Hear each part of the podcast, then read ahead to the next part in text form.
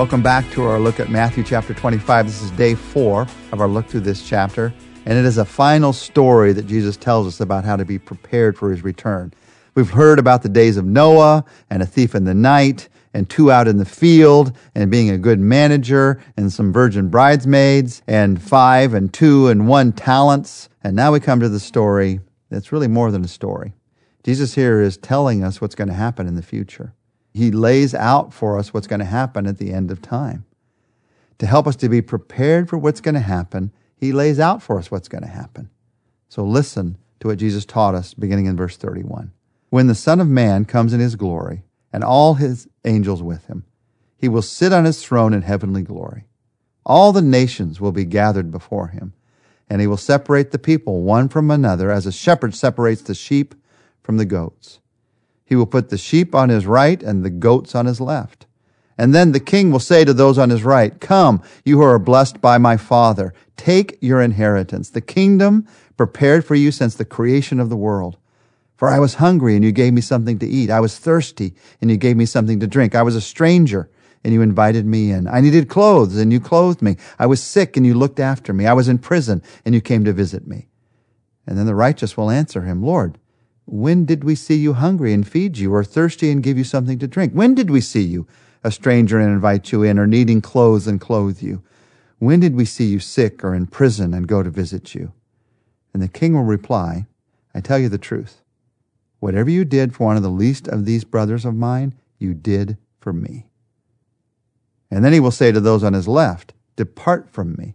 You are cursed into the eternal fire prepared for the devil and his angels. For I was hungry, and you gave me nothing to eat. I was thirsty, and you gave me nothing to drink. I was a stranger, and you did not invite me in. I needed clothes, and you did not clothe me. I was sick and in prison, and you did not look after me. They also will answer, Lord, when did we see you hungry or thirsty or a stranger or needing clothes or sick or in prison and did not help you? And he will reply, I tell you the truth. Whatever you did not do for one of the least of these, you did not do for me. And they will go away to eternal punishment, but the righteous to eternal life. These are verses that talk about serving. They talk about as we're waiting, we need to be serving. They talk about the value of ministry as we wait for Jesus' return. These verses also teach us a lot about the afterlife. As Jesus talks through here what will happen, we get some very strong teaching from Jesus about judgment, about heaven, about hell.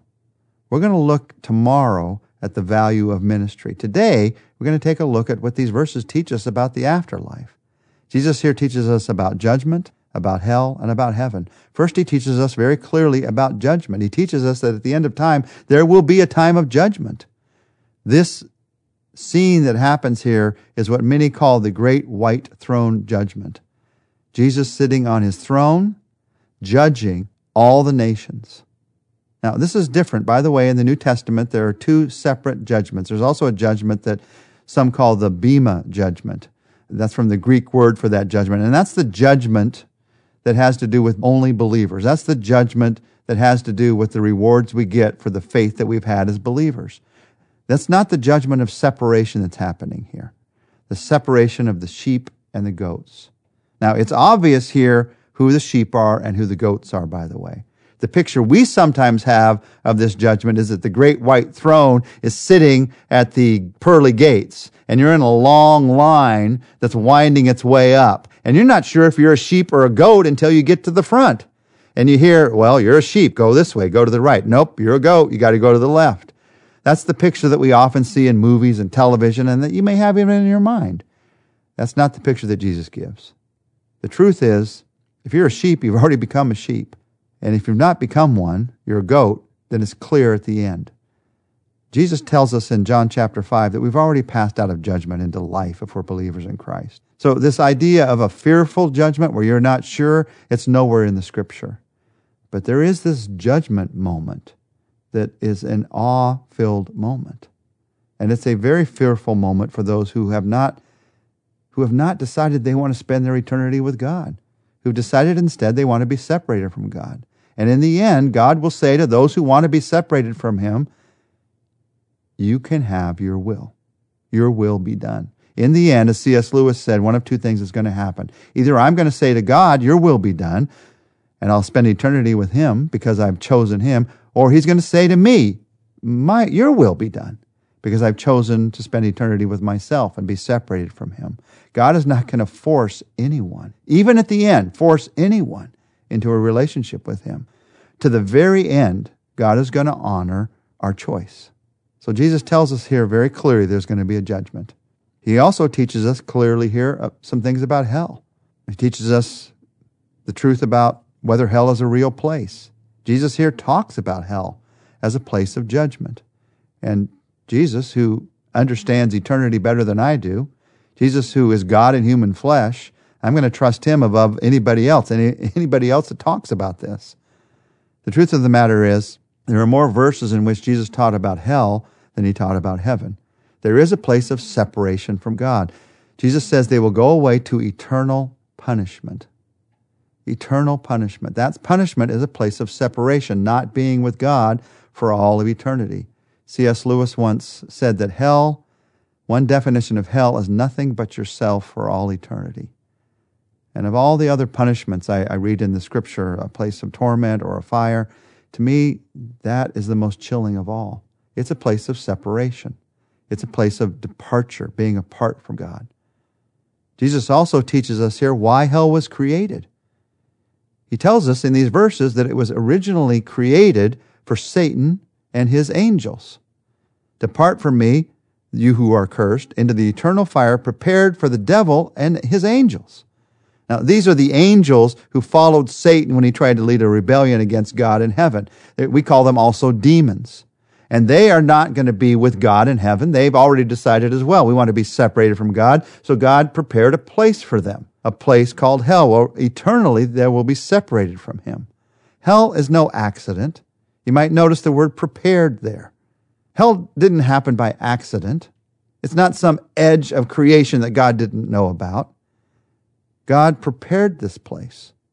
And he prepared it. You might also notice the word depart. Depart from me, you who are cursed. He prepared it as a place where people could depart from him. That tells you why God would prepare such a place. Satan and his angels originally lived with God in heaven. They left God's presence by choice, and once again, God's going to allow them to have their choice for eternity. And because they're human beings who have made that same choice, He's going to allow them to have that choice for all eternity. Contrary, by the way, to popular opinion, two things. First, Satan is not already in hell. He's on earth, the Bible says. He's affecting us, he's influencing us here on earth. And second, Satan is not going to be the ruler or the leader or the tormentor in hell. He's going to suffer as much as anyone else, more than anyone else, because of what he's brought on so many people.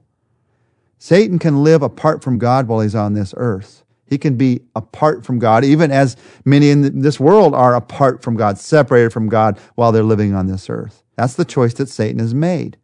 But when this earth is no longer here, one day when there's a new heaven and a new earth and there's no place to be separate from God in that new heaven and new earth, then God's going to give Satan, God's going to give people their way. He's going to cast Satan and death and Hades into the lake of fire, a place of separation from God. Nothing in the new creation will be separated from God. Everything in hell is separated from God. Jesus also says something to us here about what hell is going to be like. He says it's a place of eternal death. It's not a place of non existence. It is a place of eternal separation from God. That truly is eternal death. To not know God, to be separated from Him. I don't want that for anyone. You don't want that for anyone. I pray for everyone to instead understand the truth and the love of Jesus Christ so that they enjoy what Jesus also taught us about here. He also taught us about heaven. As he talks in these verses, he talks about this place of blessing. He says heaven is a place of God's blessing. And he says in these verses that that blessing can be seen in God's inheritance. It's a place of enjoying God and who he is for all eternity, but there's this inheritance that God wants to give to us that we're going to enjoy. The same inheritance that he's giving his son, Jesus, as incredible as that is. And he tells us here that heaven, this inheritance that he is giving to us, is come and share, he says, the kingdom prepared since creation. I don't know all that that means. But the idea that God has been preparing since the moment of creation, since even before we fell, He has been preparing this place where for all eternity, I'm going to enjoy who he is, enjoy the glory of who he is. That's an awesome, awesome blessing that we're going to face for all eternity. Jesus said this personally to his disciples in the upper room when he said, I'm going to prepare a place for you. And if I prepare a place for you, I'm going to come again and receive you to myself. And here in this parable, in this story, he teaches us to us very powerfully when he says, God has been preparing this kingdom since before the creation of the world. That's what heaven's going to be like. Heaven is a place of eternal life, capital L, all the life that you can imagine pouring out of you forever and ever. That is the hope that we're looking forward to. And so, Jesus, as we pray today, we pray for more people to be in heaven. We pray for more people to escape to be rescued by you from the separateness, the death of hell, so that they can enjoy the blessing, the inheritance, the kingdom prepared since creation, the eternal life that you want to give to us. Lord, help us to look forward. Help me to look forward to that eternal life today, to live my life today, knowing that this promise of eternal life, because of what you've done, Jesus, this promise of eternal life is out in front of me. I pray this in your name, Jesus. Amen. Well, tomorrow we're going to look at what this story that Jesus told us has to do with the way that you and I minister to other people.